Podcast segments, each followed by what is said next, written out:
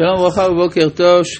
שאלות. שואל שאול, שלום הרב, איך מסתדרים, איך מסתדרת שיטת רש"י, שמדובר בבגדי כהן אדיוט. הרי בפשט הכתוב נאמר מצנפת לעומת מגבעת בכהן אדיוט.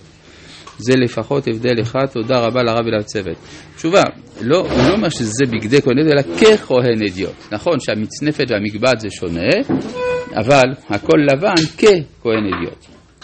שואל נדב, בשם השם אל עולם. הרב ציין דעה סוברת של עתיד לבוא, יום הכיפורים וקורבנותיו יתבטלו. כיצד דעה זו מסתדרת עם, עם, עם ההגדרה של נביא שקר, הגורה מן המצוות בשם השם, יסודי התורה, ט', הקדמות, תודה. טוב, זו שאלה בכלל כל המאמרים שאומרים שלעתיד לבוא יתבטל זה ויתבטל זה.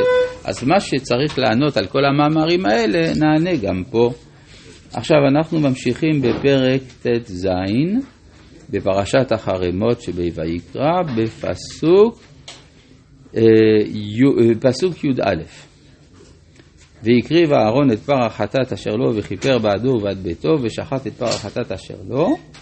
עכשיו נשים לב שבכל המקומות, כמעט כל הפסוקים שראינו מתחילת הפרשה ועד עכשיו, מוזכר תמיד שמו של אהרון.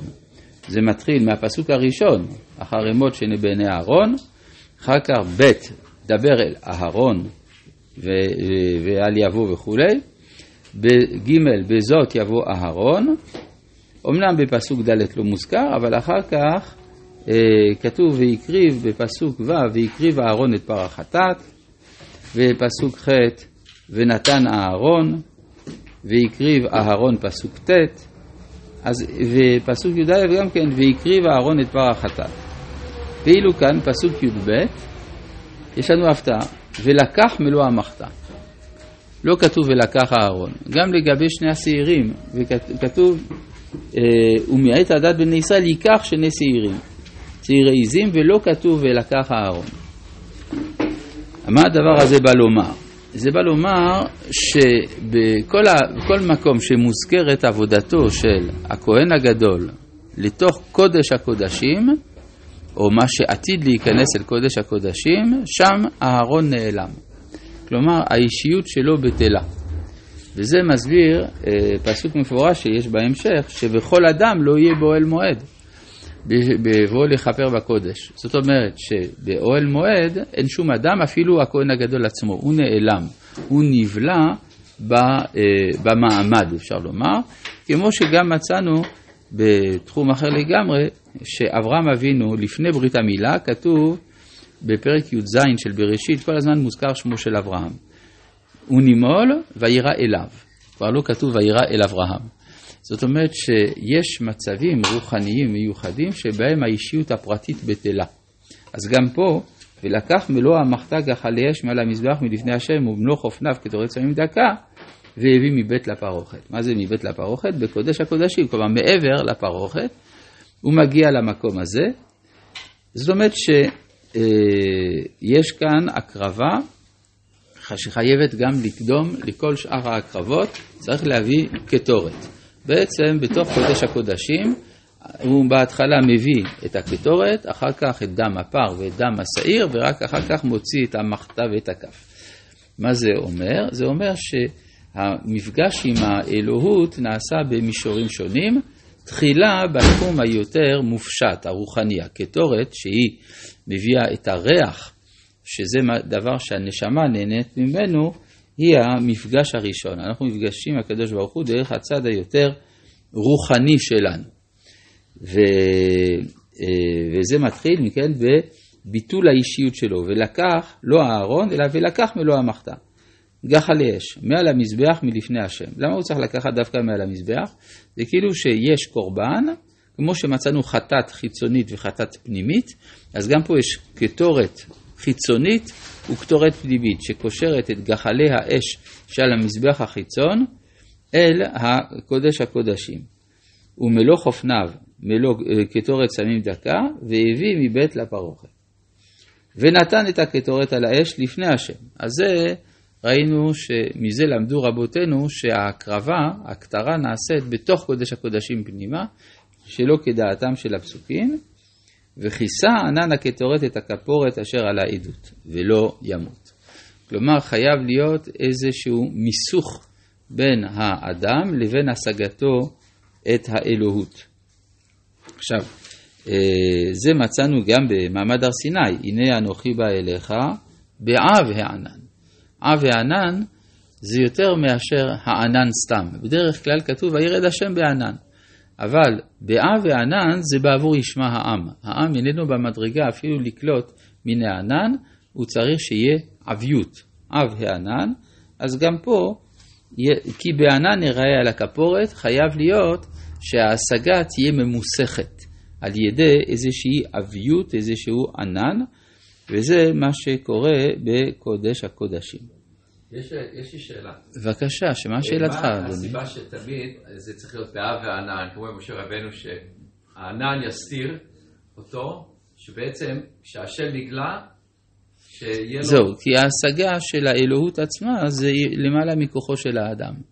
כלומר, ברגע שנכנסים להשגת האלוהות עצמה, האדם בטל לגמרי ולא יחזור. כן, מה אתה אומר? מתי שהוא בבית המקדש, בקודש הקודשים. כן. אז הקטורת הזאת מהווה בעצם איזה כיסוי? יפה, היא יוצרת ענן, והענן מונע מלראות מה שקורה על הכפורת. כן.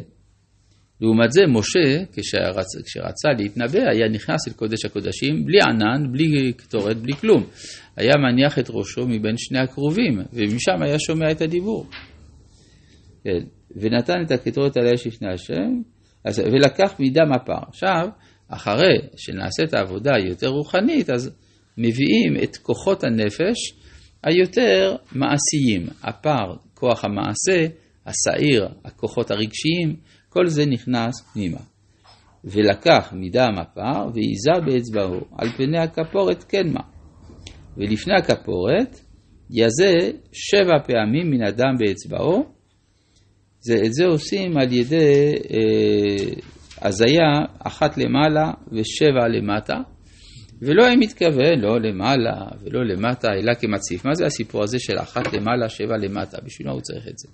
שבע למטה זה כנגד ספירות הבניין שבתוך הזמן, והחטאים נעשים בזמן.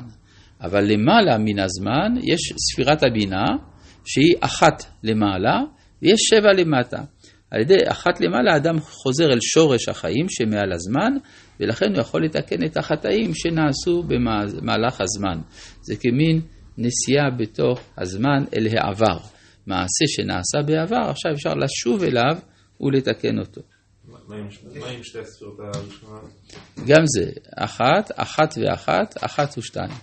אז אחת, מכוונים זה כנגד הכתר, אחת ואחת זה חוכמה ובינה, אחת ושתיים זה בינה, חסד וגבורה. אחת ושלוש, בינה, חסד גבורה תפארת וכולי. כן? כלומר, בסופו של דבר שלושת הספירות הראשונות הן מאוחדות זו בזו, רק uh, ביחס אלינו הן נפרדות. לכן זה תמיד אחת למעלה, זה שלושתם בעצם. אה? השאלה מה אתה בא לתקן. אז אתה בא לתקן דברים שנעשו נגד מידת החסד, ונגד מידת הדין, ונגד מידת התפארת וכולי. כל, כל פגם זה פגם מסוג אחר, כמו שכל דבר שבקדושה יש מדרגות שונות בקדושה.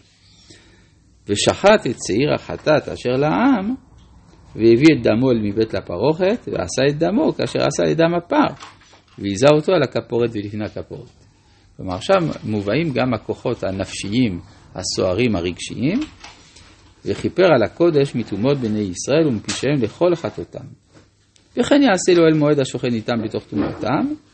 אז זה, אה, זה בעצם שלושת התיקונים שנעשים בתוך קודש הקודשים.